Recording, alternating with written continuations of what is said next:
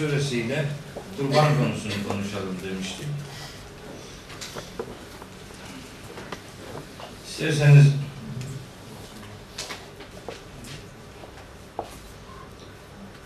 kurban konusunu konuşalım. Vakit kalırsa Fatiha'ya başlayalım.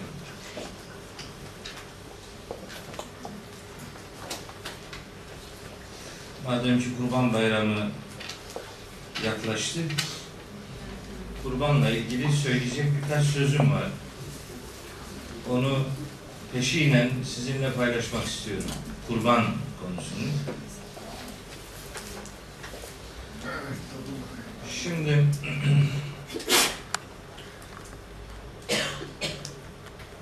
başlarken bir usul koymak istiyorum. Bir Müslüman olarak biz İslami hayatımızda uygulayacağımız pratikleri nasıl bileceğiz? Nereden öğreneceğiz bunları? Bizim bu pratiklerle buluşmamızın en kestirme yolu nereyle mümkündür? Yani biz dini hayatımızı nereden öğreneceğiz? Dini pratiklerimizin yapılma gereğinden tutun bazı davranışların yapılmaması yasağına varıncaya kadar bizim din dediğimiz şey neden oluşuyor? Çok kolay bir cevap ol- olabilir belki ama denir ki işte ilmihal kitaplarından biz bunu öğreniriz. İlmihal kitaplarında ne yazıyorsa işte bizim dini pratik dediğimiz şey odur. Onlara bakarız ve yapılması gereken neyse onu oradan öğreniriz. Yazılan ilmihal kitaplarını herhangi bir ön yargıyla paylamak ya da kötülemek istemiyorum. Herkes kendi gücü nispetinde bir hizmet yapma gayretiyle bir şeyleri yazmıştır, ortaya koymuştur. Bizim de burada yaptığımız neticede Kur'an'dan anladığımız şeyleri sizinle paylaşmak. Biz de bunu yapıyoruz. Ama din adına konuşurken, dini konuşurken, Allah adına konuşurken, Allah'ı konuşmamak belki yapılabilecek ayıpların en büyüğüdür. Allah adına konuşurken Allah'ı konuşmamak Allah'a iftira tehlikesini içerir. Onun için eğer dini konuşacaksak Allah'ın kitabını konuşmak zorundayız. Buna mecburuz. Bu bir tercih değil. Yapılması gereken Allah adına konuşan bir adamın Allah'ı konuşmayı yeğlemesidir. Bu bir zorunluluk. Efendim şöyle karşı çıkışlar var. İşte biz bundan anlamayız. Bizim için yapılması gereken davranışların neler olduğunu işte falanca filanca filanca filanca belirlemiştir. Dolayısıyla şimdi bizim görevimiz o belirlenen esasları ezberlemek, mümkünse onları yaşamaktır. İyi güzel de o belirlenen esaslar Kur'an'da başka bir şekilde yer alıyorsa, Kur'an o konuda başka bir şey söylüyorsa, Kur'an'ı yorumlarken insanlar dönemlerine göre, şartlarına göre farklı sonuçlara ulaşmışlar da Kur'an'la o sonuçlar buluşamıyorsa biz sorumluluğumuzu o yorumu yapanların sırtına yüklemekle işten kurtulacağımızı zannediyoruz ama aldanıyoruz. Şunu özellikle ifade etmek istiyorum. Kur'an-ı Kerim'de Kur'an-ı Kerim'de yer alan esaslar bir kısmı çok açıktır. Yani siz eğer Kur'an'ın dilini biliyorsanız yani Arapçanın hem gramerin hem edebiyatını biliyorsanız bu kitabın size söylediği sözlerin büyük çoğunluğunu anlarsınız. Bu zor değil. Ama o dili biliyorsanız. Fakat Kur'an'dan öğrenmek diye bir tercihiniz yoksa neyi bilirseniz bilin Kur'an'ın size söyleyeceği bir şey kalmaz. Tercihinizi nereden yana koyacağınızı belirlemek durumundasınız. Dini öğrenirken. Filancanın yazdığı kitap çok doğrudur. Olabilir. Bir başkası biraz daha doğruyu yazabilir. Ama en doğrusu Kur'an'dır. Bundan daha doğrusunun olmadığı herkes tarafından teslim edilen bir haktır. O halde Kur'an'dan bakmak, Kur'an'dan başlamak zorundayız. Bir meseleyi anlamaya, incelemeye Kur'an'dan başlamak zorundayız. Öbür kitaplardan başladığınız zaman önce işte diyelim ki kültür kitapları, ilmihal kitapları, İslam tarihi kitapları, bir takım tefsir kitapları, fıkıh kitapları, sonunda bir takım hadis kitaplarını okursunuz da sonunda en sonunda sırayı Kur'an'a getirirseniz ya buna ömrünüz vefa etmez Kur'an'a hiç sırayı getiremezsiniz. Çünkü okunacak o kadar çok kitap var ki artık. Ya da Kur'an'a sırayı getirseniz bile artık Kur'an'ın aydınlık dünyasını göremezsiniz. Öbür kitaplar sizin kafanızı belli bir yönde şartlandırmış olurlar. İster mezhep kaygısıyla olsun, ister kültür kaygısıyla olsun, ister başka bir beklentiyle olsun. Başka kitaplar insan unsurunun işe karıştığı kitaplar olduğu için onlardan tam hakkı hakikati öğrenme imkanınız yok. Ama Kur'an'dan başlarsanız Kur'an size kendisinden sonra neyi okuyacağınızı öğretecektir. Öyle ayetler okuyacaksınız ki İslam tarihini gidip karıştırma gereğini hissedeceksiniz. Öyle kitaplar okuyacaksınız, öyle ayetler okuyacaksınız ki peygamberler tarihine yöneleceksiniz. Öyle ayetler vardır ki hukuki metinleri araştırmanız gerekebilir. Bir takım bilimsel teknolojik dünya ile ilişki kurmanızı size öğütleyen ayetler de çıkacak. Ama neyin çıkacağını Kur'an belirleyecek. Kur'an'a bakacağız. Kur'an'ın söyledikleriyle buluşmaya gayret edeceğiz. Sonra ne ihtiyaç kalıyorsa o ihtiyacı bize Kur'an gösterecektir. Bunu söyleyince Kur'an'dan başka kitap yoktur demiyorum. Ama önce Kur'an vardır. Birinci sırada Kur'an vardır. Bundan başlamak mecburiyetindeyiz. Size pek çok konunun örneğini verebilirim. Kur'an'da başka bize öğretilen diğer kitaplarda başkalaşmış bir takım örnekler size verebilirim. Bu başkalaşmanın önüne geçebilmenin yolu bir meseleyi önce Kur'an'dan incelemekten geçer. Mesela bir boşanma hukukuyla alakalı Kur'an-ı Kerim'de boşanma, evliliği sona erdirme ile alakalı ondan fazla ayet var. Hatta adına sure indirilmiştir bu boşanma ile ilgili. Orada anlatılan yani Kur'an'da anlatılanlarla şimdi bizim elimizde açıp okuduğumuz fıkıh ya da ilmihal kitaplarında anlatılanlar birbirleriyle merhabası dahi yoktur. O kitapları yazanlar dönemlerinin ihtiyaçlarına göre yorumlamalar yapmışlar. O yorumlamalar üzerine fikirlerini bina etmişler. Ama Kur'an evrensel doğruları getirmiştir. Bazı olağanüstü durumlarda meydana getirilen, üretilen çözümleri olağan şartların çözümü gibi görmek doğru değildir. Olağanüstü şartlarda meydana getirilen çözümler olağanüstülükle sınırlıdır. Olağan şartlara bunu teşmil etmenin, yaymanın bir anlamı yoktur. Allah boşanabilmenin asgari zamanını 9 ay diye belirlemiştir. bir evliliğin sona erdirilebilmesi en erken 9 ayda mümkündür.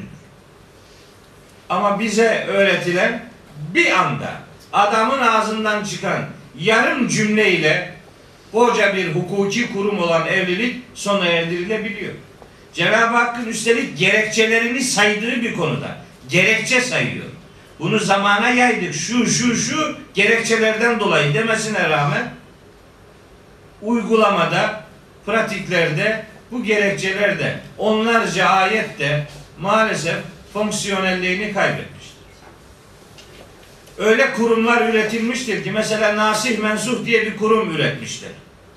Yani nasih mensuh denen şey bir ayetin hükmünü bir başka ayetin iptal etmesi. Nesih diyoruz biz buna. Teknik bir tabirdir. Bir ayet gelecek, daha önce gelmiş başka bir ayetin hükmünü kaldıracak. E niye geldi öbürü? Veya madem kaldırıldı, kaldırıldı niye hala metni burada duruyor? Kaldırılsın gitsin. Okunmasıyla sevap elde edilecek diye bir gerekçe ortaya koyuyorlar. Öbürünü okurum daha iyi. içi dolu bari. Beri tarafın içi boş. Ayetin içi boşaltılmış.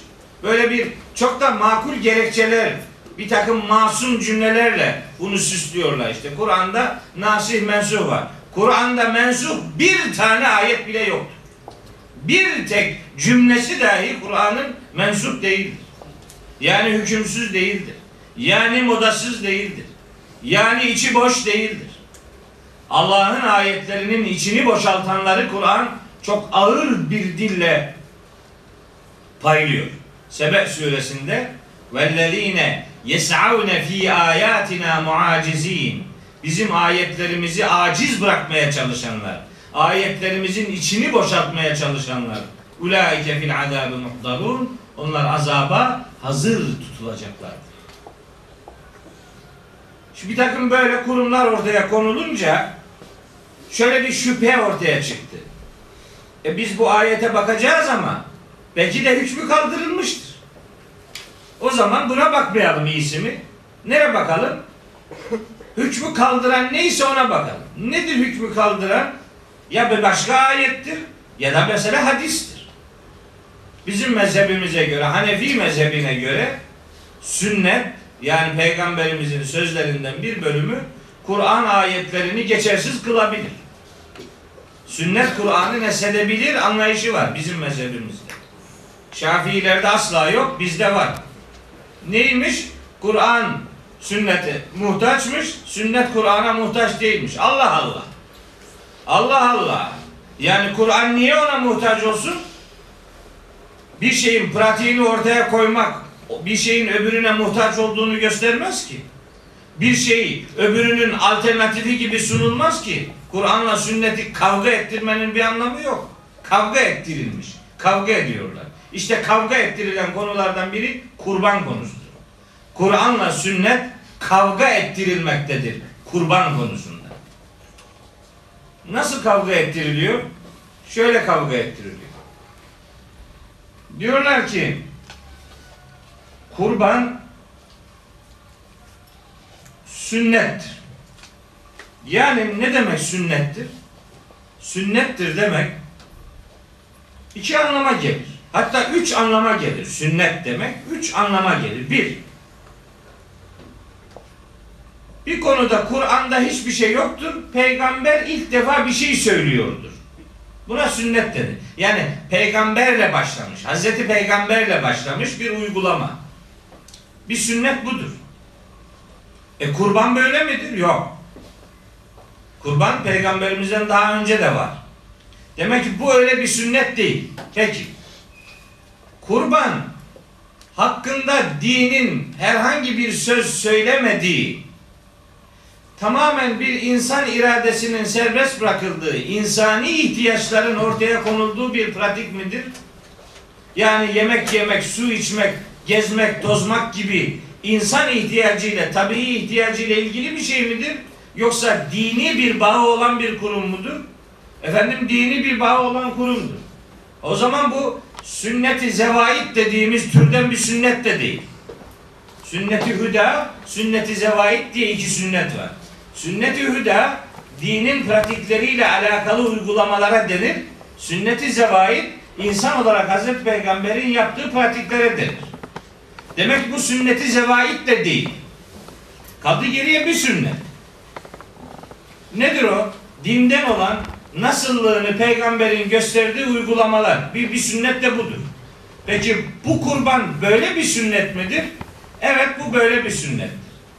Ama bu sünnet acaba literatürde bize öğretildiği gibi yapılırsa sevap verir, yapılmazsa da önemli bir günahı sorumluluğu yoktur cinsinden bir sünnet midir? Hani mesela öğle namazının ilk sünneti gibi bir şey midir bu? Yoksa başka bir sünnet midir? Öyle, öyle sünnetler vardır ki bunların adı sünnettir, içi farzdır. Adı sünnettir. Yani uygulamanın ismi sünnettir. Uygulamanın gereği sünnet değildir, farzdır. Mesela namazın kılınışının peygamberimizin takip ta, e, talimiyle, öğretmesiyle meydana getirilen o pratik farzdır. Peygamber namaz kılıyordu, peygamber kılıyordu diye ona kimse sünnet diyemez. O farzdır. Peygamber namazın nasıl kılındığını ortaya koyduğu o pratiklerinin adına farz denir. Peygamber onun nasıllığını gösterdi diye uygulamanın ismi sünnet olmaz. O farzdır. Bir farzın nasıllığını ortaya koyar. Zekat oranlarının kırkta bir diye ilan edilmesi peygamberin sözüne dayalıdır. Teknik olarak baktığınızda sünnettir demeniz lazım. Hayır. Onun ifadesi peygambere ait olsa bile bir Kur'ani hükmün izahı sadedinde olduğu için o farzdır. Farz. Nikah mesela evlenmek peygamberin uygulaması olarak bakıldığında sünnettir ama o uygulama bir farzın nasıllığını gösterme noktasında uygulama anlamında farzdır. Yani evlenmek sünnet değildir. Evlenmek farzdır. Sünnet olan onu peygamberin o uygulamaya koyması şeklidir. Ama hükmün kendisi farzdır. Namaz kılmak gibi, zekat oranları gibi işte işte benim Kur'an'dan anladığıma göre kurban da böyledir. Niye böyledir? Niye böyle denmedi bu zamana kadar? Niye yani? Niye buna sünnet diyorlar? Bence sünnet diyenler bu benim dediğimi kastederek sünnettir demek durumundadırlar. Başka türlü buna sünnet denemez. Yani yapılmasa da olur cinsinden bir sünnet değildir kurban. Mutlaka yapılması gerekir. O yapılması gereğinin nasıllığını peygamber gösterdiği için peygamberin uygulama şekli anlamında sünnettir. Yapılması gereği anlamında sünnet değil, farzdır.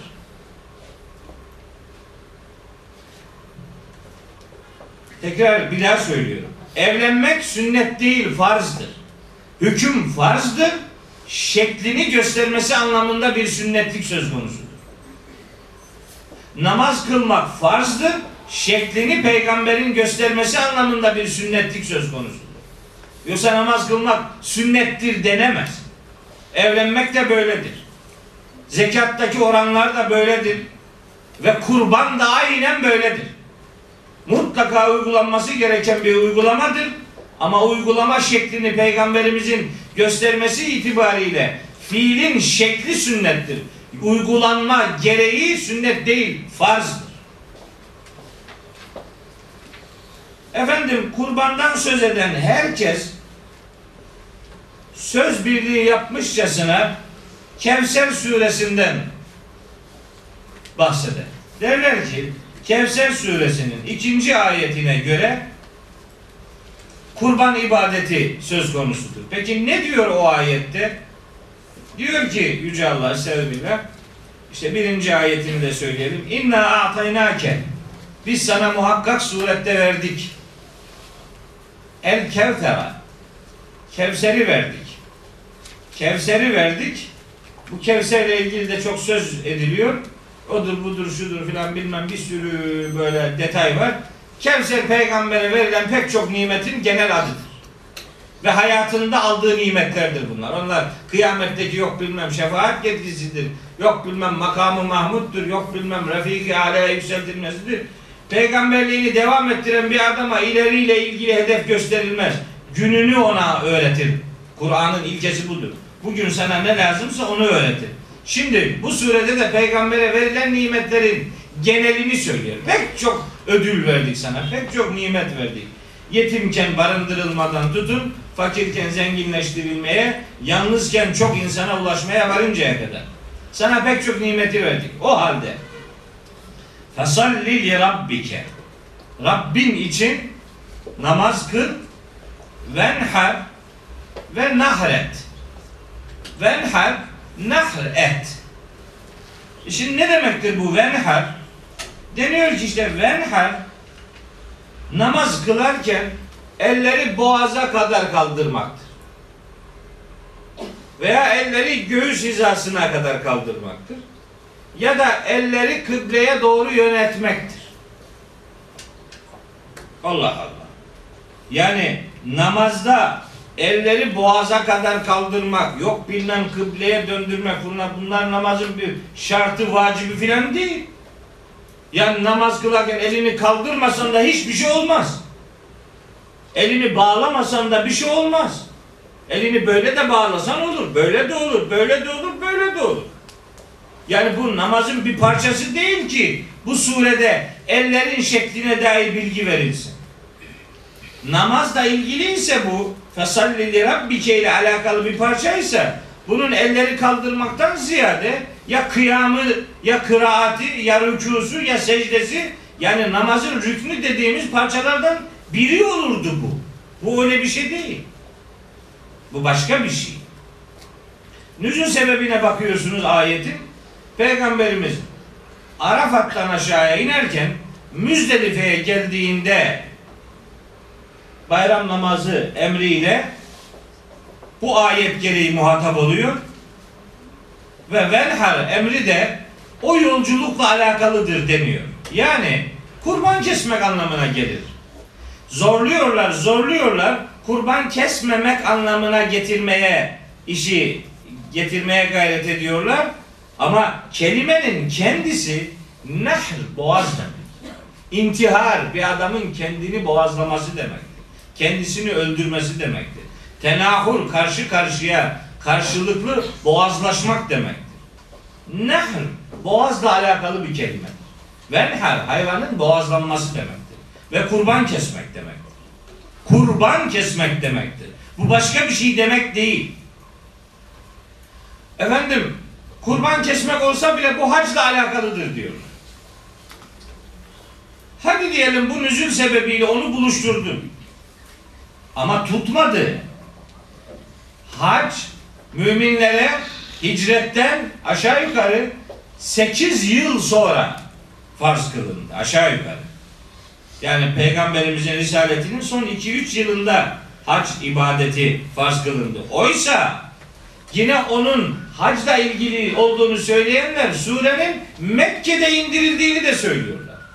Bu ne perhiz, bu ne ne anlatır? Mekke'de indirilmiş bir surenin hacla alakalı olması mümkün değil ki. Mekke'de indirilmedi bu o zaman. Çelişkiler, her taraf çelişki. Nereden tutarsan eline geliyor. Sure hicretin ikinci yılında Medine'de indirildi. Ve bayram namazı kurban kesme emriyle alakalı indirildi. Tartışma var. Efendim biz bu konuyu sadece bu, bu ayetle sınırlı tutmayalım. Hac suresinde de konuyla ilgili izahlar var onlara bakalım deniyor. Bakalım. Niye sadece Hac suresine? Bakara suresinde de var. Bakara suresinin 196. ayeti hacda kesilen hediyi kurbanlarından söz eder. Hedi. Onun adı var. Hedi deniyor ona. Hediye yani. Haccın bir parçası olan kurban. Hediyi kurbanı. Bakara 196'da o kurbandan söz ediyor. Hacla umre ilişkisini ortaya koyan bir kurban ibadetinden söz ediyor. Ama Hac suresine bakalım. Ne var Hac suresinde? İşte Hac suresinin 28. 20, 27. hatta 26'dan itibaren ta 33. ayete kadar hac ibadetinin pratiklerinden söz ediyor. İbrahimi gelenekten başlayan bir süreç ele alınıyor işte hayvanların kesilmesinden, hayvanlar kesilirken üzerlerine Allah'ın adının anılmasından ve bu işin malum bir takım günlerde yani hac günlerinde yapılması gereğinden söz ediliyor. Buradan hareketle bu belli günlerde uygulanması gereğinden hareketle kurban ibadetinin hacla ilgili bir ibadet olduğu sonucuna varıyor. E bakacağız ama bakacağız bu konu sadece bu denilen 33. ayette bitiyor. Yoksa başka bir tarafı mı var bu işin? Belli günlerde Allah'ın adını ansınlar. Behimetül en'am denen kurbanlık hayvanlar üzerine. Ondan sonra diyor ki Allahu Teala işte o kurban kestiğiniz hayvanlardan siz yiyin. Fekülü minha. Siz o hayvanların etlerinden bir kısmını, az bir kısmını yiyin. Oradaki min az bir kısmı demektir. Baziyet ifade eder. Az bir kısmını yiyin ve at'imul ba'isel fakir geri kalanını da sıkıntı içinde olan fakirlere yedirin. Bu kurbanın etinin dağıtımının iki unsuruna işaret vardır. Bir, kesenin kendisi bir bölümünü yiyecek. İki, büyük çoğunluğunu fakir, zorda bulunan insanlara dağıtacak. Bu hangi kurban? İşte bu hacdaki kurban. Peki. Ama bitmedi. Yani konu bitmedi. Devam ediyor. Diyor ki 32. ayette ve men yuazzım şairallahi her kim Allah'ın simgelerine, sembollerine, şair semboller demek. Sembol. Şeklen baktığınız zaman çok bir mana ifade etmese bile içi hakikatlerle dolu işaretler. Kim Allah'ın sembollerine gereken saygıyı gösterirse unutmasın ki fe inneha bu şair denen semboller min takvel kulu kalplerin takvaya erişmesini sağlayan vesilelerdendir. Takvanın parçalarından biri bu sembollere saygı göstermektir. O sembolleri yüceltmek demektir. Bu sembol kelimesine özellikle özellikle dikkat çekilmesini istiyorum. Devam ediyor şimdi. 30. 33. ayette hacla ilgili bölüm 26'dan 33'e kadar geliyor ve bitiyor. Kur'an ayetlerinin sonuna secaventler koyuyorlar. Bazı harfler var işte. Mim, tı, lam, lam elif, işte ayin, efendim kıyf. Ayin konulan ayet sonları bir konunun bittiğini, yeni bir konunun başladığını gösterir. Aşır anlamına gelir o. Aşır. Onarlık ayetler grubu demek. Taşir denir buna. Teknik adı budur. Onar onar ayetleri bölmek. Şimdi 26. ayetin başında bu ayin var. 33. ayetin sonunda da var. Yani demek istiyor ki şimdi bu konu bitti. Yani hacla ilgili kurban işi bitti. Bitti ama konu bitmedi. 34. ayete bakın şimdi. Veliküllü ümmetin her ümmet için her ümmet için cealna biz kıldık, yaptık. Hatta bunu farz kıldık diye tercüme edenler var. Cealna kıldık, yaptık. Yapan Allah. Ne yapmış? Menseken, kurban ibadeti. Her ümmet için biz kurban ibadeti var kıldık. Her ümmete kurban ibadetini gerekli gördük. Bu haçla ilgili değil. Hac kısmı bitti. Şimdi genelde bir kurban ibadetinden söz ediyor. O bu 34. ayetten 38. ayete kadar haçla ilgili bir tek kelime dahi yok.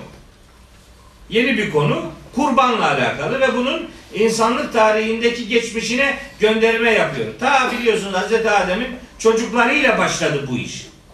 Hazreti İbrahim'in İsmail'le diyaloğunda var bu kurban işi. Daha da gerekiyorsa Hazreti Meryem'in annesi Hanne'nin Hanne'nin hayatında var bu kurban işi. Hamileyken karnındaki çocuğu Allah'a adadığını, kurban etmek istediğini ifade eden adağı var Hazreti Hanne'nin. Hazreti Meryem'le alakalı. Yani bu bir gelenek var. işin içerisinde bir gelenek var. Bu gelenekte insan kurbanı değil de hayvan kurbanı yapılması lazım geldiğini ta Hazreti Adem'in oğlundan da görüyoruz. Hazreti İbrahim'in İsmail'i kurban ederken ona ve fedeynahu bidibhin azim ona büyük bir kurbanlık hayvanı fidye olarak verdik ifadesinden de kurban edilecek varlığın hayvan olduğu pratiğini gördük. Şimdi onu anlatıyor Allahu Teala ki biz bütün ümmetlere kurban ibadetini gerekli kılmıştık. Niye? Liyezkürü ismallahi. Allah'ın adını ansınlar. Ala ma razakahum min behimetil en'am. Kesecekleri kurbanlık hayvanlardan oluşan Allah'ın onlara verdiği rızka dair Allah'ın adını ansınlar, tekbir etsinler, tezekkür etsinler diye. Kurban ibadetini herkese gerekli kıldık. Fe ilahukum ilahun vahidun. İlahınız tek bir ilahtır. Felehu eslimu. Sadece ona teslim olun. Ona hayatınızı kilitleyin. Allah'a teslim olun. Ondan sonra bir ayet daha var ona sonra döneceğim. 36. ayet, 35. ayet atlıyorum. 36. ayette diyor ki vel budüne vel budüne el budün büyük bedenli hayvan demektir. El budün. Bedeni büyük hayvan demek. Yani büyükbaş hayvan. Deve olur, efendim sığır olur, işte neyse o büyükbaş hayvan. Büyükbaş hayvanları da cealnaha leküm onları sizin için kıldık, yaptık. Min şairillahi. Onları da sizin için Allah'ın şairinden yaptık. Şair biraz önce söylediğim 32. ayetteki gibi sembol demektir. Kurbanlık hayvanları sizin için sembol yaptık. Bütün ümmetlere yapıldığı gibi bizim için de kurbanlık hayvanlar semboldür demek. Kelime burada kullanılınca Maide suresinde de bu kelime kullanılıyor. Aynı kelime. Maide suresinin ikinci ayetinde diyor ki bakın ya şimdi kurban şairden midir? Şairdendir. 36. ayet onu diyor. El budune cealnaha leküm min şairillahi. Allah'ın sembollerinden biri de kurbandır. O kurbanlara saygısızlık yapmayacaktık. 32. ayet öyle söylüyor. Şimdi Maide suresinin ikinci ayetine geliyoruz. Orada diyor ki Estağfirullah. Ya eyyühellezine amenu. Ey iman edenler. La tuhillu. Sakın ha. Sakın ha saygısızlık yapmayın. Neye? Şairallahi. Allah'ın şairine. Allah'ın sembollerine sakın ha. Sakın ha saygısızlık yapmayın.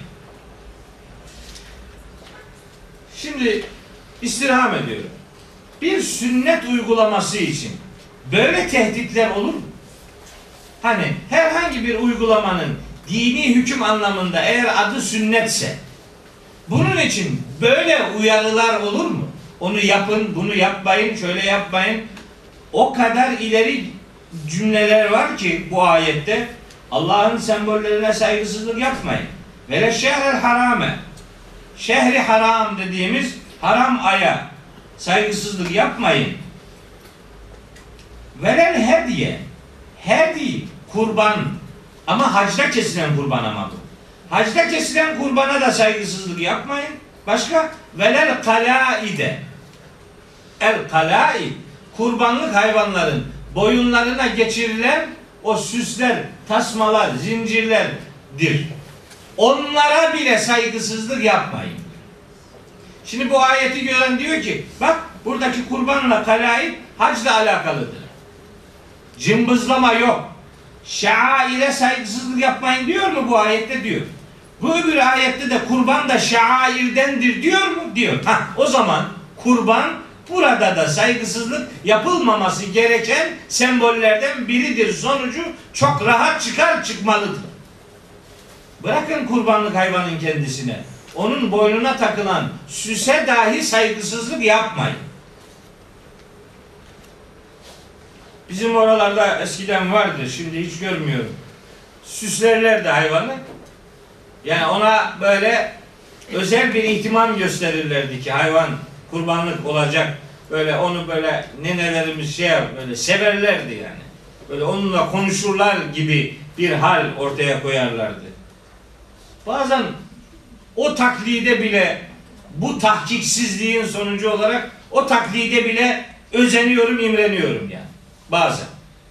Bu kadar bilgiye rağmen, bu kadar önümüzde bilgilerin serilmiş olmasına ve bu bilgilerden sonuç çıkartamıyor olmamızın karşılığında bazen o taklit bile bunun ilerisinde bir değer ifade ediyor bazen. Kurbanlık hayvanın kendisine de hacda sunulanına da ve boynuna takılan süs parçasına da sakın ha saygısızlık yapmayın. Şimdi başka bir şeyler daha söyleyeceğim. Demek ki kurbanlık şairdendir. Yani Allah'ın sembollerinden biridir. Bu kesin. 36. ayet. Kesin. O halde Fezkür ismellahi aleyha savaf. O hayvanların böyle dizilmiş ha- halinde tam yani ayakları kıbleye gelecek şekilde yatırdığınızda Allah'ın adını anın hayvanları keserken yani. Feyda vecebet cunubuha. Şimdi bakın bir sünnet uygulaması için böyle detay verilmez Kur'an'da. Böyle şey olmaz. Yatırdıktan sonra Allah'ın adını anın bak. Allah'ın adını anın. Emir bu. Hayvanı yere kesildiğiniz, kes, yatırdığınız zaman Bismillahi Allahu Ekber deyin. Deseniz olur, demeseniz olur. Cinsinden bir ifade değil. Diyeceksiniz bunu. Üstelik kurban keserken Bismillahirrahmanirrahim de denmez. Bismillahirrahmanirrahim denmez kurban keserken. Hani hem kesiyorsun hem de Rahman ve Rahim Allah'ın adıyla denmez. Rahman ve Rahim esirgeyen, bağışlayan demek. Hem esirgiyor hem kestiriyor. O sıfat kullanılmaz. Onun için Bismillahi Allahu Ekber denilir. Tevbe suresinin başında besmele yoktur. Niye? Ultimatomla başlıyor. Ultimatom.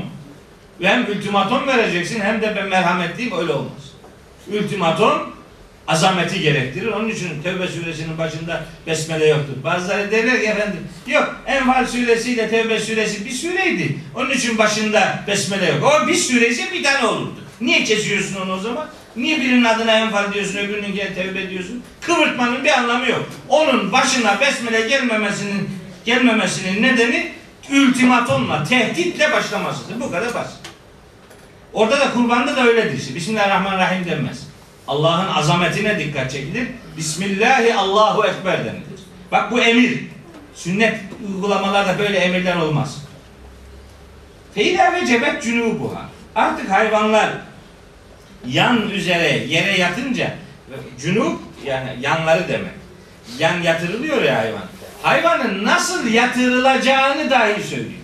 Bu ne demek biliyor musun? Ayakta kesmeyin hayvanı demek. Ayakta kesmeyin. Tam sırt üstü, sırt üstü yatırarak da kesmeyin demek. Ayaklarını sağ kıbleye doğru. Aleyha savaf o demek yani. Kıbleye doğru ayakları uzatmak ve hayvanın yan üzere yatması demektir. Kelimeleri özene bezene Cenab-ı Hak seçmiş koymuş. Yan üzere yatırılacak, ayakları kıbleye doğru gelecek. Artık tam düşünce, hareketsiz kalınca, yani ölünce, canı çıkınca fekülü yiyin şimdi siz. Minha ondan bir bölümünü. Kurbanlık hayvanların dağıtımı üç bölümdür diyoruz. Üçte üç, üç, bir de yani üç bölü bir, üç bölü bir, üç tane 3 bölü 1 olur mu ya? 3 tane. 1 bölü 3, 1 bölü 3. Hepiniz kabul ediyorsunuz yani. 1 bölü 3, 3 tane 1 bölü 3 diyoruz. O da yanlış bak. 3 tane 1 bölü 3 değil bu. Eşit 3 parça değil bu. Fekülü minha. Ondan az bir kısmını siz yiyin. O min az bir kısmı demektir. Min tab'iz içindir. Baziyet ifade eder. Bir kısmılık anlamına gelir. Ondan az bir kısmını siz yiyin. Evet. Sonra devam ediyor bakın. Sonra ve et'imul kani'a kani adamlara yedirin. Şimdi bunu şöyle tercüme ediyorlar. Bak bu da yanlış. Kurban kesebilen ve kurban kesenlere yedirin diyorlar. Kani'a. E peki öbürü vel mu'terre mu'ter denen acuze aç sefaret içinde kalmış miskin. Aslında kani kani o demek değil. Kani kanaatkar olan demek. Yani kurban kesemese bile et isteme durumunda olmayan, açıktan açığa istemeyen, isteyemeyen, kendi durduğu yerde durmayı tercih eden, birinden bir şey istemeyen, kanaatkar adam demektir. O da kurban kesemiyor o adam. Kanaatkar kani'a verin, sizin yediğinizden bir daha çoğunu vel mu'terre ama en çoğunu hiç kesemeyen açık açık istemek durumunda olan tamamen miskinliği yani her haliyle fakirliği hücrelerini sarmış garip, mağdur, gureba insanlara verin. Bunu şimdi anlatırken diyorlar ki üçe böleceksin. Üçte birini kesen yiyeceksin. Üçte birini kur- kurban kesenlere yedireceksin. E öbür üçte birini de garibana vereceksin. E, kurban keseni niye veriyorsun? Efendim gidiş geliş olsun diye. Ya bırak bu kadar ucuz değil bu. Gidiş zaten gidip geliyorsun. Yani ne var? Bir de ona niye eti yediriyorsun? O zaten yiyor. Değiş tokuş yapalım. Ben kurban inek kestim, sen de koyun kestin. Hadi bakalım etleri tokuşturalım. Hangimizin eti daha kıymetli? Bir yarıştıralım falan. Bunun bir anlamı yok ki. Kaniye kelimesinin manasıyla oynuyorlar. Kaniye işte kurban kesmiş olup da e, durumu iyi olanlar. E ona niye vereyim ki? O zaten var onda. Bu kaniye kanaatkar insan demek. Efendim deniyor ki işte gidiş gelişler sağlansın, muhabbet olsun, beraber karşılıklı diyaloglar sağlansın filan ne? Et yiyin. Bunun böyle olduğunu sanmıyorum. Bu, bu kane ve mu'ter kelimesi hacda kesilen kurbandaki elba isel fakirin bir açıklaması demektir. Oradaki isteyen, açıktan açığa isteyen, yoksulluk içinde bulunan fakirin aslında iki tür oluştuğunu, iki türden olduğunu söylüyor. Bu fakirlerden biri kanaat sahibidir, fazla bir şey istemiyordur. Öbürü hepten sıkıntıdadır, çok zor durumdadır. O istiyordur, istemese bile görünüyordur hali. Ona destek olmak lazım. Bir bölümünü, az bir bölümünü kesenler yerler, geri kalanı bu iki gruba taksim ederler. Bakın burada kurbanın dağıtımının yapılacağı üç grup insandan söz ediliyor. Biri kesen, biri kanaat sahibi olan, öbürü çok darda sıkıntıda olan adam demek. İşte bu normal kurban kesildiği zaman etinin nelere, nelere yönelik, nerelere yönelik taksimatının yapılacağını anlatıyor. Hacdakinin ifadesi başka, diğerinin ifadesi başka. Eğer burada anlatılan da hacdaki kurban olsaydı bu ayetlere gerek kalmayacaktı. Zaten bir önceki ayet grubunda haccı anlatıyordu. Haccın kurbanını da anlatıyordu. Buradaki kurbanlık normal insanların kurban bayramında kestikleri, hac dışında kestikleri kurban. Ve bütün ümmetlerde bu vardı. Hayvanın kesiminden, yatırılışından, üzerine Allah'ın adının anılmasına ve etinin dağıtımının yapılmasına varıncaya kadar. Ayrıntılarının tamamını bu Hac suresinin 34, 35, 36. ayetleri yapıyor. 37. ayet başka bir şey diyor. Diyor ki aslında bütün bunlar sembolik uygulamalardır. Bunlar sembol. Çünkü kurbanın kendisi de sembol. Bu sembolün içini bir şeyle doldurmazsanız bu sembol olarak kalır. Hiç de bir işe yaramaz. Sembolün içini doldurmak mecburiyetindesiniz. Neyle dolduracaksınız? Allah söylüyor. Ne ile doldurulacağını. Len yenalallaha luhumuha ve la dimauha. Bu hayvanların ne etleri ne de kanları Allah'a ulaşır. Etleri de ulaşmaz, kanları da Allah'a ulaşmaz. Ulaşmayacaktır. Ve lakin ancak bu sembolün içini şununla doldurursak bu bir anlam ifade edecek. Yenaluhu Allah'a ulaşacaktır. Et takva minküm. Sizin Allah'a yönelik saygınız ona ulaşacaktır. Kurbanın en önemli gerekçesi Allah'a olan saygının, bağlılığın ifade edilme pratiği olmasıdır.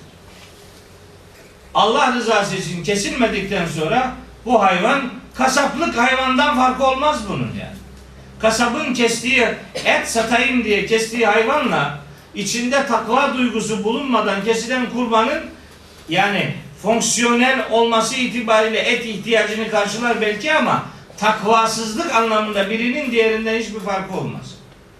Kasapta kesilen hayvandan kurbanın farkı kurbanı kesen insanın Allah'a karşı bir sorumluluk duygusuyla bir işi yapmışlığının ferahlığını, lezzetini içinde tatması. Bunu tatmadıktan sonra, bunu kaybettikten sonra iş gene sembolden, şekilden ibaret kalır. Din sembollerle anlatılır. Şimdi hac mevsimindeyiz. Kardeşlerimizin hac ibadetini yerine getirdiklerini görüyoruz. Hac başlı başına semboldür. Hiç kimse bir iman dürtüsü olmadan Kabe'nin etrafında tavaf yapmayı makul bir gerekçeyle anlatamaz. Yani bu bir, bir, bir şey değil ki bu. Yani dönüyorsun. Ne olacak yani? Dön, dönme. Bu çok önemli bir şey değil. Safa Merve arasında gidip geliyorsun. Kardeşim ne ben Hacer'im ne sen İsmail'sin. Ne de babamız kayıp. Ne gidip geliyoruz? Bu bir sembol. Bunun içini doldurmak mecburiyetindeyiz. Ta şeytan taşlamak. Ortada görünen şeytan da yok. Sıkıntıdaki Hacer de yok. Nedir yani? Niye taş atacakmışım ki bir beton yığınına? Bu bir sembol. Bunun içini doldurmak mecburiyetindeyiz. İçini doldurmazsanız Arafat da bir bölgenin adıdır. Ne olacakmış yani? Oraya çıksan ne olur, çıkmasan ne olur? Ama çıkacaksın, o sembolün içini dolduracaksın.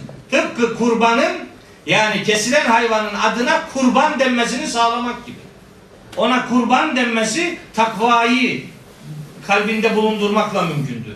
Takva yoksa içinde Allah rızası, Allah'ın emrini yerine getirme duygusu yoksa o kesilen hayvan kasaplık hayvan olur. Ona kurban denmez. Öbür ibadetler de öyledir. Geçen sene bu vakitte değil de tabi biz biraz daha geç gitmiştik. Çok sorguladım ben mesela. Hacda bu ne oluyor biz niye dönüyoruz böyle? Niye dönüyoruz biz böyle? İkinci katına çıktım şeyin o Mescid-i Haram'daki Kabe'nin etrafında o ikinci kat var. Oraya çıktım. Oradan baktım. Büyük bir harmoni var. Büyük bir uğultu var. Bir büyük bir büyük bir aşk var. Büyük bir duygu seli var. Kainattaki her zerrenin Allah'ı tesbihine insan iradesinin kendisinin katkısını ortaya koyduğu yani tav'an ve kerha dediğimiz zorunlu tesbih. Tav'an ve kerhayı da isteyerek istemeyerek diye tercüme ediyorlar. Yanlış. Tav'an ve kerha isteyerek ya da istemeyerek anlamına gelmez. Tav'an ve kerha zorunlu olarak. Hiç başka ikinci bir ihtimali yok. Herkes zorunlu olarak bütün varlıklar Allah'ı tesbih ediyorlar. İnsanın gölgesi bile Allah'ı tesbih ediyor. Rahat suresinde anlatıyor onu allah. Her varlık kazanan zerre Allah'a tesbih ediyor. İşte o otomatik tesbihe insan iradesiyle dönerek gerçekleştirilen o otomatik tesbihe irademizi koyarak biz de katılmış oluyor. Kainattaki o büyük tesbih harmonisine biz de irademizi ortaya katmış oluyoruz. Onun için tavaf yapıyoruz, dönüyoruz. Zerreler de öyle tavaf yaparlar. Hücrelerin içindeki elektronlar protonların etrafında öyle dönüyorlar. Aynı üstelik yönleri de aynıdır. Aynı öyle dönüyorlar. Saat yönünde de tavaf yoktur. Ters, saatin tersi yönünde tavaf yapıyoruz. Hücrenin içindeki elektronlar da aynen öyle dönerler. Saatin tersine yönde dönerler. Gezegenler de öyle dönüyorlar. Gezegenlerin hareketi de bir dönüştür. Her türlü varlığın e, tesbih yaptığını Kur'an'dan öğreniyoruz biz. 44. ayet İsra suresinin Tüsebbihu lehus semavatu seb'u vel ardu ve men fihin ve in min şeyin illa yusebbihu bihamdik velakin la tefkahune tesbihahum. Yedi kat gök, yer içinde bulunan herkes Allah'a tesbih ediyor. Varlık kazanan hiçbir şey yoktur ki Allah'a tesbih ediyor olmasın. Ama siz onu anlayamazsınız, anlamıyorsunuz. İşte mesela o tavaf, o tesbihe katılmak demektir. Safa Merve arasındaki gidiş geliş. Hacer yok ortalıkta. İsmail de yok. Belki şimdi ihtiyaç hissedilecek bir zemzem de yok. Nesnel anlamda. Ama bunun içini dolduracaksınız bir şeyle. Çok düşündüm bu sene hacdayken. Niye biz gidiyoruz? Hadi diyelim Hacer gitti de bize ne oluyor yani? Safa ile Merve tepelerinin kenarında Kabe var. Kabe'ye bir misyon biçer de onun bir adını koyarsanız Kabe mesela sizin için vazgeçilmez bir değer ise eğer yani o değerin adına Kur'an diyebilirseniz siz Safa ile Merve arasında hayatın çeşitli aşamalarında insanlar gidiş gelişler yaşarlar. Öteye gider, beriye gider. Bazen hızlı gider, bazen yavaş gider. Ama daima hareket halindedir. Ne kadar hareketiniz devam ediyor olursa olsun, nasıl hareket ediyor olursanız olun, daima bir cazibe merkezi olan Kur'an sizin çekim alanınızı oluştursun. Yani o yana da gitseniz, bu yana da gitseniz, başka meşguliyetlerle de hayatınızı süsleseniz, Kur'an'dan diyaloğunuzu koparmayın. Safa Merve arasında gidip gelen adam Kabe'den uzaklaşamadığı gibi. O nasıl Kabe'den ulaş, uzaklaşamıyorsa sen de Kur'an'dan uzaklaşma. Seni çeksin. O gün Hacer İsmail'i için gidip geliyordu. Bugünün Hacerleri ve bugünün İsmail'leri de var. Sen, ben hepimiz birer Hacer'iz. Çocuklarımız hepimiz için birer İsmail'dir. O gün İsmail'i doyuran zemzemi ihsan eden Allah bugün bizim İsmaillerimiz için de bu, bu zemzemi indirmiş. O zemzem o gün su idi, bu zemzem bugün Kur'an'dır. Bu zemzemi düşünürseniz, çocuğunuzun gıdası olarak Kur'an'ın size ihsan edildiğini düşünürseniz, Safa Merve arasında gidiş gelişin içini doldurmuş olursunuz. Sembolün içi dolmuş olur. Yoksa bu bir tarihi olayın işte yadigarlığını, hatırasını efendim yad etmekten ibarettir dersin. Ondan sonra kaç kere gitmiştik? Kaç oldu? Geri ne zaman döneceğiz? Acaba kaç adımdır bu ikisinin arası? E, sayı doldu mu dolmadı mı onlarla uğraşırsın. Önce onlarla uğraşmaktansa yaptığın işin içini doldurursan sayı çok önemli değil. Eğer yaptığını anlarsan sayı çok önemli değil. Ne kadar çok yaparsan o kadar çok sevap alırsın. Bunun yedi olup da yukarıdan bir ambargosu yoktur. Ne kadar yaparsan o kadar alırsın. Şeytan taşlamak da öyledir. Taşlıyorsunuz bu bir çocukça bir iş. Ama ben mesela şöyle yaptım bu sene. İlk gün yedi tane taş atılıyor şeye. Büyük şeytana, şeytan büyük, küçüğü, ortası. Hepsi birer tane beton. Başka bir şey yok yani. Olanı bu. Üstelik bu geçtiğimiz sene de şeytanları süslemişler. Eskiden Umre'ye gitmiştim böyle büyük bir havuzun ortasında bir tane sütun vardı. Çok da böyle menhus bir sütun görünümündeydi. Hiç güzel değildi yani. Böyle bir çirkin bir şeydi. Şimdi baktım bunu böyle kavisli bir hale getirmişler. Hatta bir takım işlemeler, süslemeler de var şeytanda. Yani sanki cazip gibi, gösterilir bir edası var. Oraya yanaşınca taşları da aldık elime yedi tane. Şimdi düşünüyorum ben bunu ne yapacağım ben şimdi? Bunu birer tane mi atsam? Hepsini birden mi atsam? Oraya yanaş, yanaşınca da tehlikeli arkadan taş atıyorlar. Kafana geliyor. Şeytanı taşıyalım derken şeytan konumuna düşmek gibi büyük bir sıkıntı da var. Ya Rabbi içime bir ferahlık ver dedim yani. Ben bu anlamıyorum bu işten bir şey. Sonra aldım kalemi yazdım. Benim hayatımda en büyük yedi tane kabahatim nedir? Onları yazdım. Yedi tane. Birinci taşı atarken dedim ki ya Rabbi şu kabahatimle ebediyen vedalaşıyorum. İşte benim şeytanım bu. bu. Bunu şimdi atıyorum. Bununla vedalaşıyorum. Bununla barış barış ilan etmiyorum şeytanla. Ebediyen vedalaşıyorum. Hepsiyle ilgili bir veda sözü verdim Allah'a. Taşları atarken günahlarımla vedalaşmayı düşündüm. Sembol, eğer sembolse içini bir şeyle doldurabileceksen yaptığın işten zevk alırsın. Yoksa saymayla uğraşır durursun. 7 miydi, 17 miydi, 47 miydi onlarla uğraş dur. Yok oradan toplandı taşlar, yok Müzdelife'den gelecekti, yok bilmem efendim Arafat'tan toplamak daha iyidir falan. Ne olacak canım? Orada bir sürü taş var zaten yer taş kaynıyor. Kimse şeytanı tutturamıyor ki. Bir mümin kardeşini tek taşlayıp duruyor orada.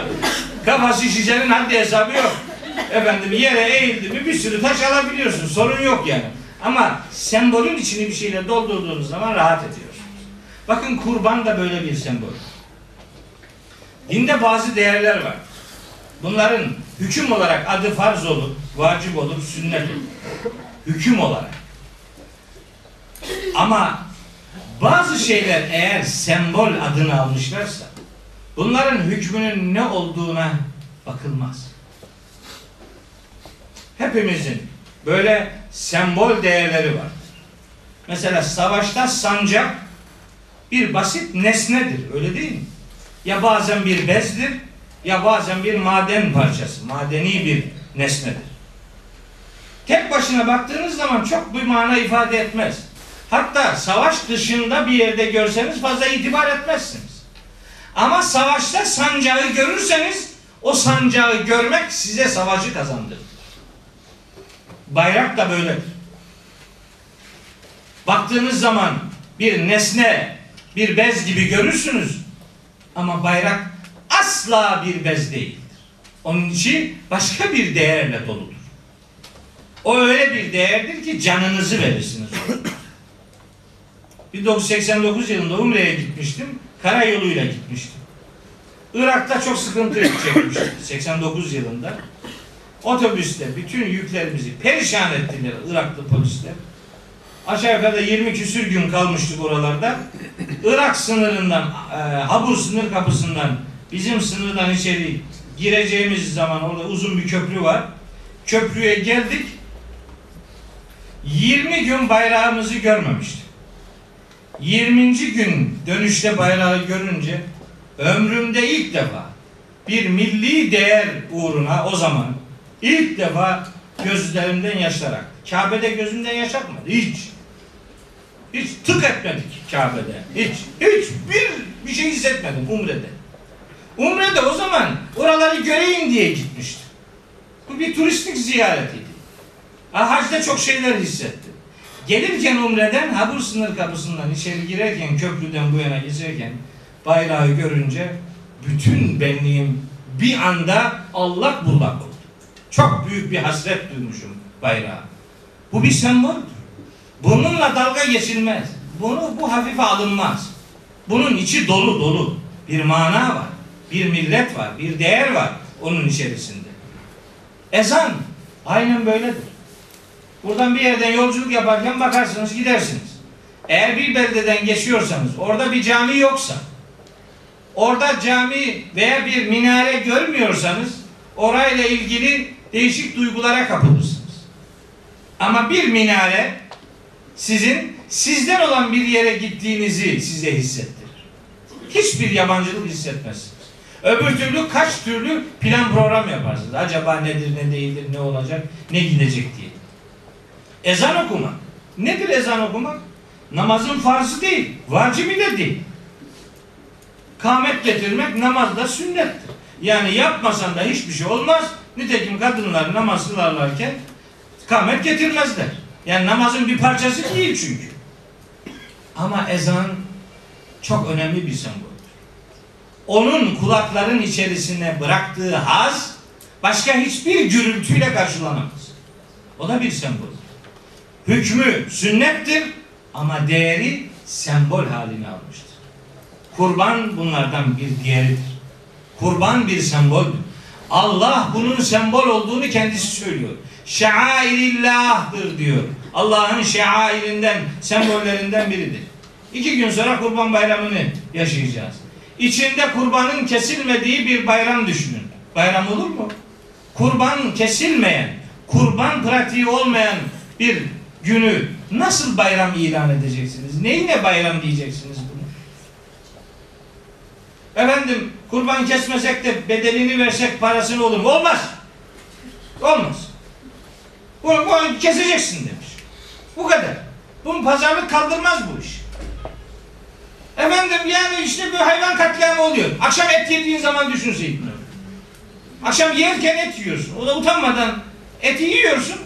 Onun yani aydan mı geldi? Maide mi geldi? Gök sofrası mı geldi sana yani? O da başka bir hayvanın etiydi. Allah'ın size nimet olarak verdiği şeylerde Allah'ı ararsanız yapılan işin yanlış olmadığını görürsünüz. Ama bizim insanlarımız Kurban Bayramı'nda öyle yanlışlıklar yapıyorlar ki işte bu millet onları konuşur hale geliyor. Kavurma bayramı diyorlar da Kurban Bayramı. Kavurma bayramı. Doğru öyle yaptık bunu. Derin dondurucular, difrizler et kaynıyor. Kurbandan öbür kurbana kadar şey gidiyor. Efendim ne derler ona? Etin dağıtımı gidiyor işte. Dolduruyor e, şeye, difrize. Kurban kesiyormuş. Ama kurban değil ki o. Sen senelik eti toptan aldın. Yani bu başka bir şey değil. Taksitli peyderpey alacaktın 15 binde ayda bir.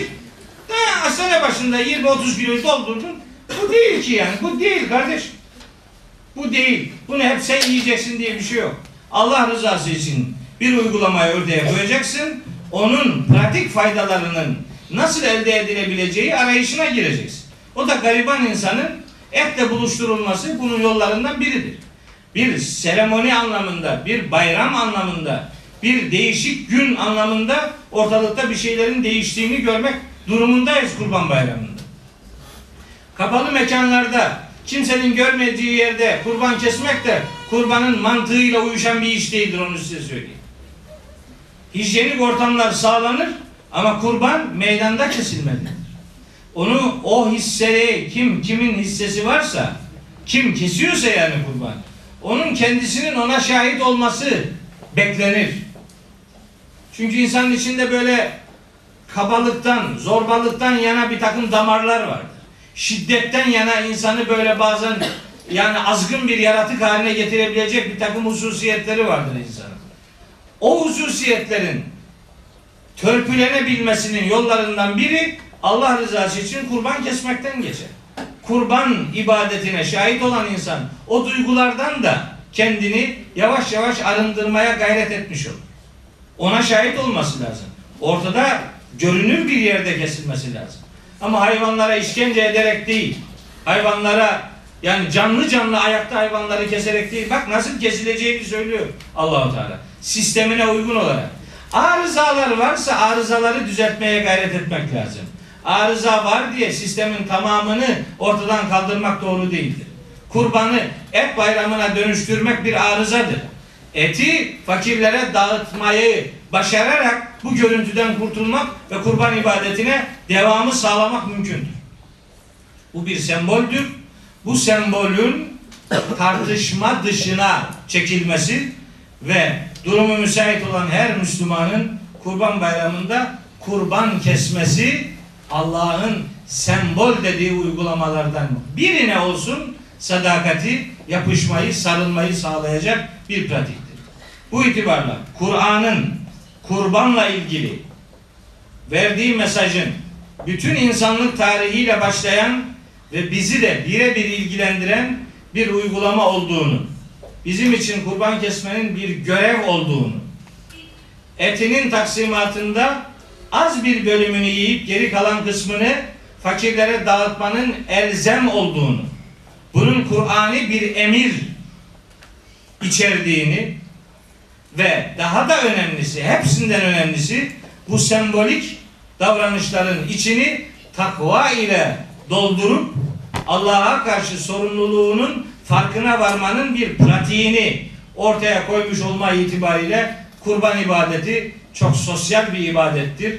Çok ekonomik bir ibadettir. Çok kültürel değeri ağırlığı olan bir ibadettir diyebilirim. Bu itibarla kurban kesmek yok bilmem vaciptir, yok bilmem sünnettir, yok bilmem müekket sünnettir. Hatta bazı mezheplere göre sünneti ömridir. Ne demek biliyor musun? Sünnet-i. Ömürde bir defa hac gibi. Hac gibi. Üstelik farz da değil. Sünnet. Bir defa hani es kaza yaparsan tamam. E yapmasan da bir şey olmaz. Hatta sünnet-i kifaye olduğunu söyleyenler bile var. Nedir ki sünnet-i kifaye? Bir grup yaptı mı gerisinden düşüyor zaten. Hiç yapmasa da olur. Hayır hayır. Bunlar tamamı yanlıştır kardeşim. Sorun nereden kaynaklanıyor? Kurban kesmek dinen nedir ne değildir sorusunun cevabını aradığınız yeri iyi belirlememekten kaynaklanıyor. İlmihale bakarsan desene ki Hanefilere göre vaciptir, Şafiilere göre sünnettir, Hanbelilere göre o tür, öbürüne göre bu tür. E nedir? Nedir? Ona göre o, buna göre bu da ne? Aslı ne? Allah'a göre nedir? Onun cevabı yok orada. Onun cevabı burada. Allah'ın emridir.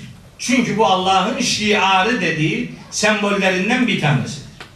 Bu sembolün içini dolduracak şekilde buna sahip çıkmak, bunun Allah'ın arzu ettiği şekilde hayatımızda yer bulmasını sağlamak, dinin bizden istediği pratiklerden zevk almamızı da bize imkanlı hale getirecektir.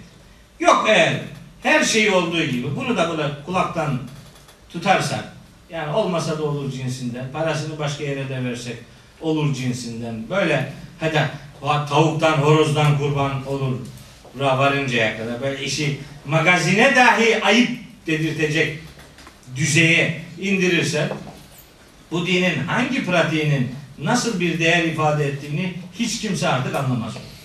Allah'ın sembol dediği şey pazarlık kaldırmaz. Allah'ın sembol dediği şey dalga konusu yapılamaz.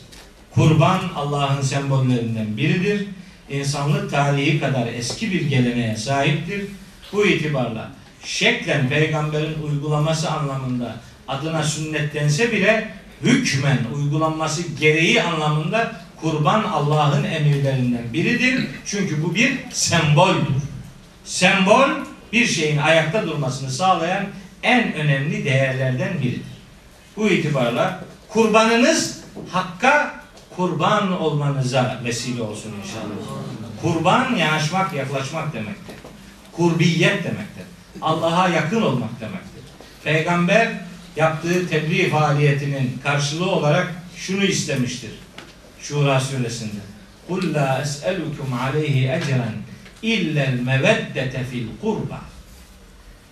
Yaptığım işe karşılık sizden bir ücret istemiyorum. Sadece Allah'a yakın olma noktasında kalbi bir muhabbet duymanızı istiyorum. İşte bu kurbiyet bayramınızın içini doldursun inşallah. Bayramınız bayram olsun. Yani bayramınız bayram diyebileceğimiz sevinç vesileleriyle dolsun. Allah başka bayramlara da hep birlikte erişebilmeyi nasip ve müyesser eylesin. Umarım kurban kurban ibadetiyle ilgili söylediklerimi doğru anlamışsınızdır. Umarım siz doğru anlamışsınız da ben doğru anlatabilmişimdir yani. Böyle bazen hassas olduğum konular var. Çok sinirlendiğim konular var. Çok sinirlendiğim konulardan biri budur kurban. Her kurban bayramında yani tansiyonum çıkıyor benim. Çünkü nerede oturursanız dalga geçiyorlar Allah'ın sembolüyle. Sembol diyor buna. Bak namaza sembol demiyor bak. Namaza sembol demiyor. Oruca sembol demiyor. Hacca sembol demiyor kendi, adına.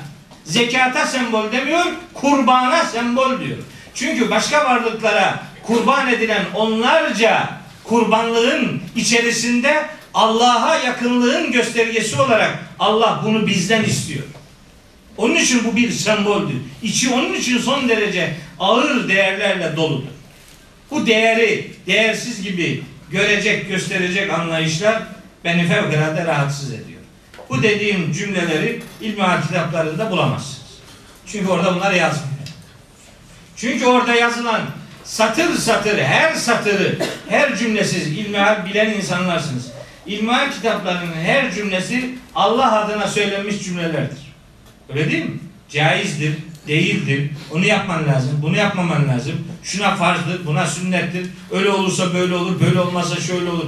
Her cümlesi iddia olarak din adına söylenmiştir. Yani Allah adına söylenmiştir. Her cümlenin altında bir dipnot olması lazım. Hepsinin. Hiçbir tane dipnot yok. Allah adına söylenmiş ama Allah konuşturulmamıştır. Onun için kurban ibadetini Kur'an'dan bakarsanız bu dediklerimi görürsünüz. Başka yerden bakarsanız kurban kesmeyenler kervanına siz de katılırsınız. Dün biri aradı beni tıp fakültesinde. Dedi ki hocam dedi biz yedi kişilik bir kurban hissesi oluşturduk. E işte başkan demiş ki Diyanet İşleri Başkanı ne zaman dedi bilmiyorum. Daha önce iki sene önce demişti ama bu sene dedi mi bilmiyorum duymadım. Kurban kesmek işte sünnettir demiş. Akademik olarak sünnettir demişti ama yani Diyanet İşleri Başkanı olarak vaciptir diyorum dedi. Şey olarak akademik kimliğim olarak sünnettir. Ne demek bu? Ne demekse bu? Bu nasıl bir cümle ben bunu anlamadım. Nereden bakıyorsun? Yani buradan bakıyorsun bardak, buradan bakıyorsun cam öyle mi? Ne, ne diyorsun sen şimdi yani bunu? Bu bardaksa bardak kardeş. Öyle deyince adam biri demiş ki ya madem bu sünnet nefuzuyu niye kesiyoruz bunu? Beni çıkartın demiş. E, yedi kişilik gruptan çıktı dedi arkadaş. Altıya indik dedi. Ne oldu şimdi bu kurban olur mu? Dedi yani biz yedi başladık altıya inince ne olur falan. Olmaz dedim kurbanınız bozuldu dedi. Hepiniz çıkmanız lazım. Yeni bir altı kişilik hayvan bulacaksınız dedi. Öyle mi? Öyle dedi. Ciddi misin hocam dedi. Tabii ciddi değilim anlıyorsun değil mi ciddi olmadığını? Tabii ciddi değilim. Şu sünnet dedi madem siz de sünnet deyin siz de kesmeyin kardeşim. Bakayım neyin bayramını yapacaksın? Kurbanın olmadığı bir gün bakayım nasıl bayram diyeceksin buna. Ne bayramı bu? Ne bayramı bu? Bunun bayram olup olmaz. Bayram değil abi. Böyle böyle işi hafife alıcı, değerini ayaklar altına almayı gerektirecek yaklaşımları hiçbir şekilde doğru bulmuyor. Kiminle hangi platformda olursa olsun Kur'ani bu bakışı onlara sunmayı kendime bir görev biliyorum. Biliyorum ki tek başına bir kişi bir kişi çok bir mana ifade etmiyor belki. Ama bir kişi herkestir. Eğer adam gibi bir kişi olursa Allah o adam gibilerin sayısını kısa sürede artırır. Bu böyle. Sırtını arpağa dayana, dayayan yüzü karanlık görmeyecektir. Bunu unutmayalım. Ben bütün davranışlarımda, burada beni çok yakinen tanıyan arkadaşlar var. Ailece görüştüğümüz dostlarımız var. Ben ibadette indirimden yana değilim. Ben hiç kimseye daha az ibadet etsen de olur demedim bu kadar. Demem. Çünkü ben sevapla ibadetin doğru orantılı olduğuna inanıyorum. Daha az ibadet yaparak daha çok sevap alınmaz. Daha çok ibadet yapılarak daha çok sevap alınır. Kurban da bunlardan biridir. Kurban kesmeyerek sevap alınılmaz. Kurban keserek sevap alınır. Daha çok namaz kılınarak sevap alınır. Daha çok Kur'an okunarak sevap alınır. Ne dedik geçen hafta? Müzzemmil suresinin ilk ayetleri gece ayağa kalkmaktan söz ediyor. Gece ayağa kalkmaktan söz edince de önüne gelen bunu namaz kılmak diye algılıyor. Hayır. Gece kalkıp Kur'an okumak. Kur'an. Verattilil Kur'ane tertila. Gece Kur'an okumaktır. En önemli gece yapılacak iş gece Kur'an okumaktır. Teheccüdü Kur'an'la buluşturmaktır. Teheccüden söz eden İsra suresindeki ayette de gece kalkınca teheccüdü Kur'an okuyarak yapın diyor Allahu Teala. İsra suresinde. Ve minel leyli fetehecced bihi nafileten lek asa en yeb'ateke rabbuke makamen mahmuda devam ediyor. Ve Kur'anel fecri inne Kur'anel fecri kâne meşhuda. Fecrin zamanında okunan Kur'an insan için şahitlik yapacaktır anlamında.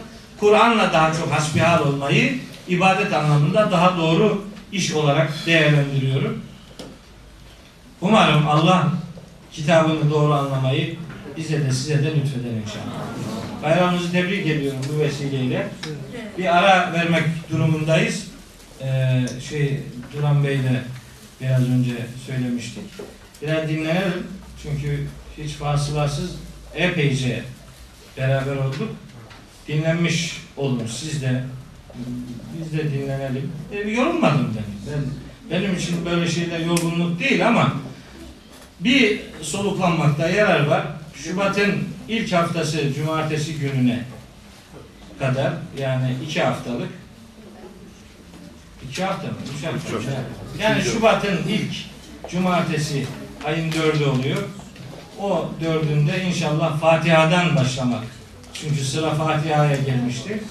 Fatiha'dan başlamak üzere ahitleşmiş olalım. Allah lütfederse Şubat'ın dördünde inşallah birlikte olmak üzere diyorum. Şimdiden bayramınızı tebrik ediyorum. Allah size de bayramlarını mübarek eylesin. Amin. Ada olanlar da. Adam var, kurban kesimine yere vereceğiz. Adak ayrı bir yükümlülüktür. Kurban ayrı bir yükümlülüktür. Adağı olan adağını da kesecek. Adak olunca kurban kesimine Hayır. diye bir şey. Hayır, hayır, hayır, hayır. Kim dedi? Asla doğru değil. Kurban adaktan daha önemli bir önceliğe sahiptir. Kurban farzdır diyoruz. Farz. Kurban sonra adak kesilebilir. Var diyenlere bir şey diyemiyorum. Çok borcu olanın borcunun karşılığındaki malını da saysın. Eğer malı borcunu karşılamıyorsa fakirdir demektir. Ama biz borcu sayarız, malı saymayız. Malı saydığı zaman Karun gibi olduğunun farkına varacak. Akridu lillahi kardan hasena demiyor. Akridullaha